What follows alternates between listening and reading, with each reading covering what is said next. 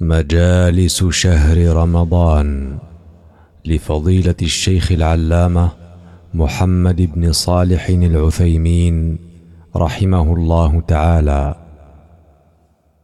المجلس الحادي والعشرون في فضل العشر الأخيرة من رمضان.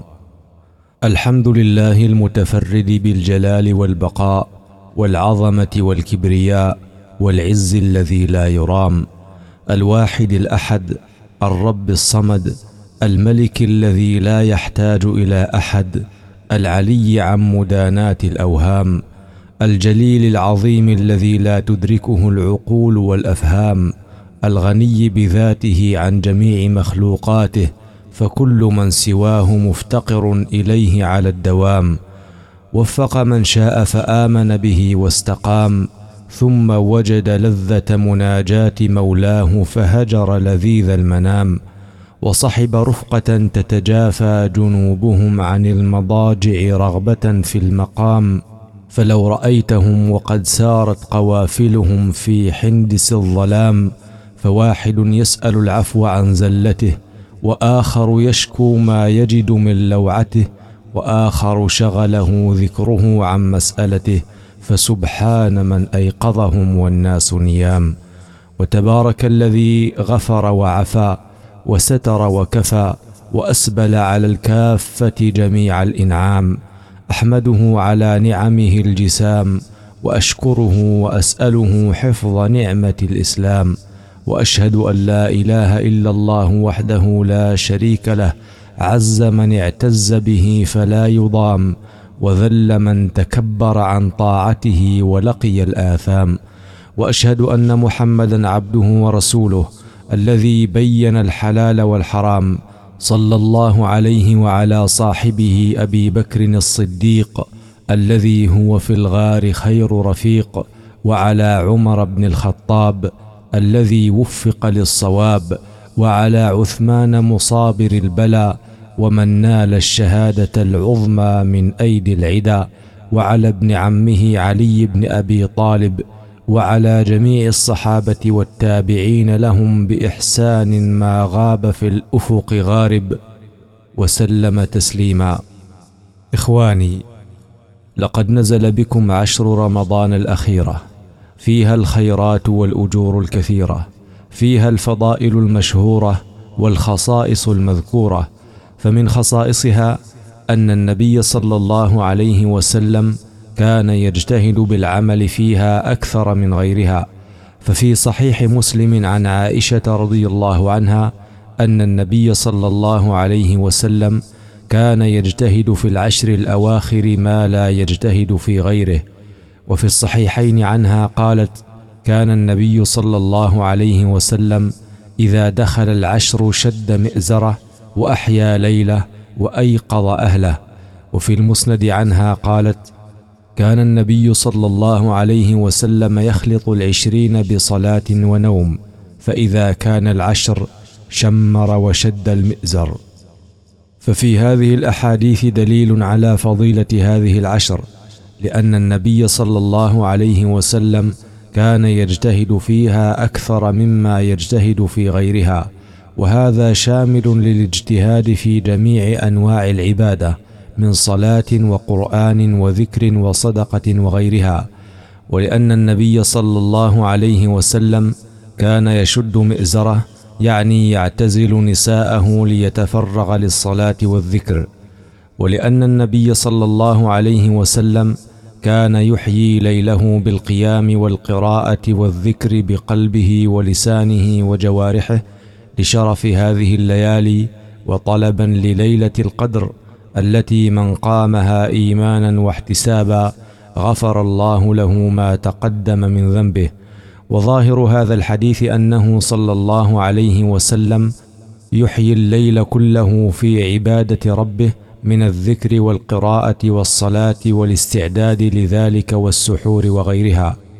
وبهذا يحصل الجمع بينه وبين ما في صحيح مسلم عن عائشة رضي الله عنها قالت ما أعلمه صلى الله عليه وسلم قام ليلة حتى الصباح لأن إحياء الليل الثابت في العشر يكون بالقيام وغيره من أنواع العبادة والذي نفته إحياء الليل بالقيام فقط والله أعلم. ومما يدل على فضيلة العشر من هذه الأحاديث أن النبي صلى الله عليه وسلم كان يوقظ أهله فيها للصلاة والذكر حرصا على اغتنام هذه الليالي المباركة بما هي جديرة به من العبادة فإنها فرصة العمر وغنيمة لمن وفقه الله عز وجل. فلا ينبغي للمؤمن العاقل أن يفوت هذه الفرصة الثمينة على نفسه وأهله فما هي إلا ليال معدودة ربما يدرك الإنسان فيها نفحة من نفحات المولى فتكون سعادة له في الدنيا والآخرة. وإنه لمن الحرمان العظيم والخسارة الفادحة أن ترى كثيرا من المسلمين يمضون هذه الأوقات الثمينة فيما لا ينفعهم يسهرون معظم الليل في اللهو الباطل. فإذا جاء وقت القيام ناموا عنه وفوتوا على أنفسهم خيرا كثيرا لعلهم لا يدركونه بعد عامهم هذا أبدا. وهذا من تلاعب الشيطان بهم ومكره بهم وصده إياهم عن سبيل الله وإغوائه لهم. قال الله تعالى إن عبادي ليس لك عليهم سلطان إلا من اتبعك من الغاوين. والعاقل لا يتخذ الشيطان وليا من دون الله مع علمه بعداوته له فإن ذلك مناف للعقل والإيمان. قال الله تعالى أفتتخذونه وذريته أولياء من دوني وهم لكم عدو؟ بئس للظالمين بدلا. وقال تعالى إن الشيطان لكم عدو فاتخذوه عدوا إنما يدعو حزبه ليكونوا من أصحاب السعير. ومن خصائص هذه العشر أن النبي صلى الله عليه وسلم كان يعتكف فيها والاعتكاف لزوم المسجد للتفرغ لطاعة الله عز وجل. وهو من السنن الثابتة بكتاب الله وسنة رسوله صلى الله عليه وسلم. قال الله عز وجل ولا تباشروهن وأنتم عاكفون في المساجد. وقد اعتكف النبي صلى الله عليه وسلم واعتكف أصحابه معه وبعده.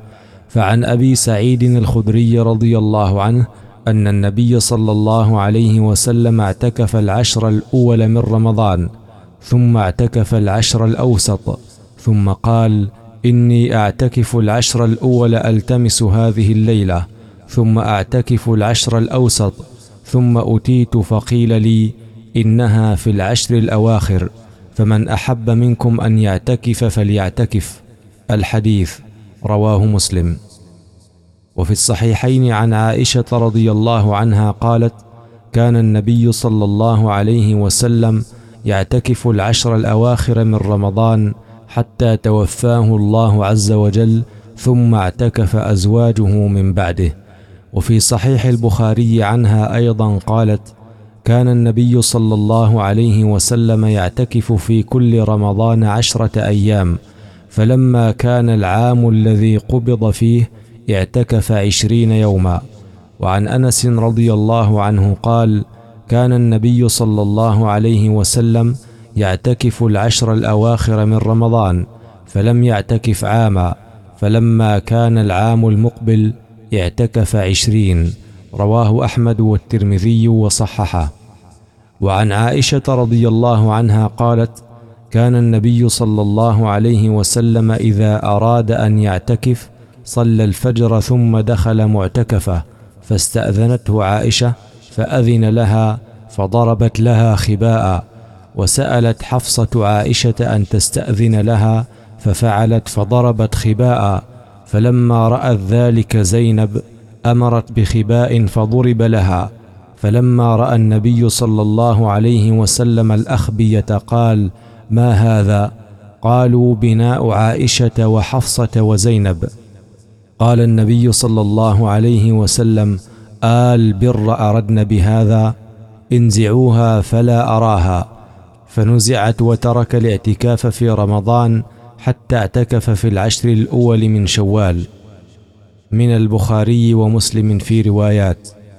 وقال الإمام أحمد بن حنبل رحمه الله لا أعلم عن أحد من العلماء خلافا أن الاعتكاف مسنون. والمقصود بالاعتكاف انقطاع الإنسان عن الناس ليتفرغ لطاعة الله في مسجد من مساجده طلبا لفضله وثوابه وإدراك ليلة القدر. ولذلك ينبغي للمعتكف أن يشتغل بالذكر والقراءة والصلاة والعبادة وأن يتجنب ما لا يعنيه من حديث الدنيا. ولا بأس أن يتحدث قليلا بحديث مباح مع أهله أو غيرهم لمصلحة. لحديث صفية أم المؤمنين رضي الله عنها قالت كان النبي صلى الله عليه وسلم معتكفا فأتيته أزوره ليلا فحدثته ثم قمت لأنقلب أي لأنصرف إلى بيتي فقام النبي صلى الله عليه وسلم معي. الحديث متفق عليه. ويحرم على المعتكف الجماع ومقدماته من التقبيل واللمس لشهوة. لقوله تعالى ولا تباشروهن وأنتم عاكفون في المساجد وأما خروجه من المسجد فإن كان ببعض بدنه فلا بأس به. لحديث عائشة رضي الله عنها قالت كان النبي صلى الله عليه وسلم يخرج رأسه من المسجد وهو معتكف فأغسله وأنا حائض. رواه البخاري. وفي رواية كانت ترجل رأس النبي صلى الله عليه وسلم وهي حائض وهو معتكف في المسجد وهي في حجرتها يناولها رأسه. وإن كان خروجه بجميع بدنه فهو ثلاثة أقسام.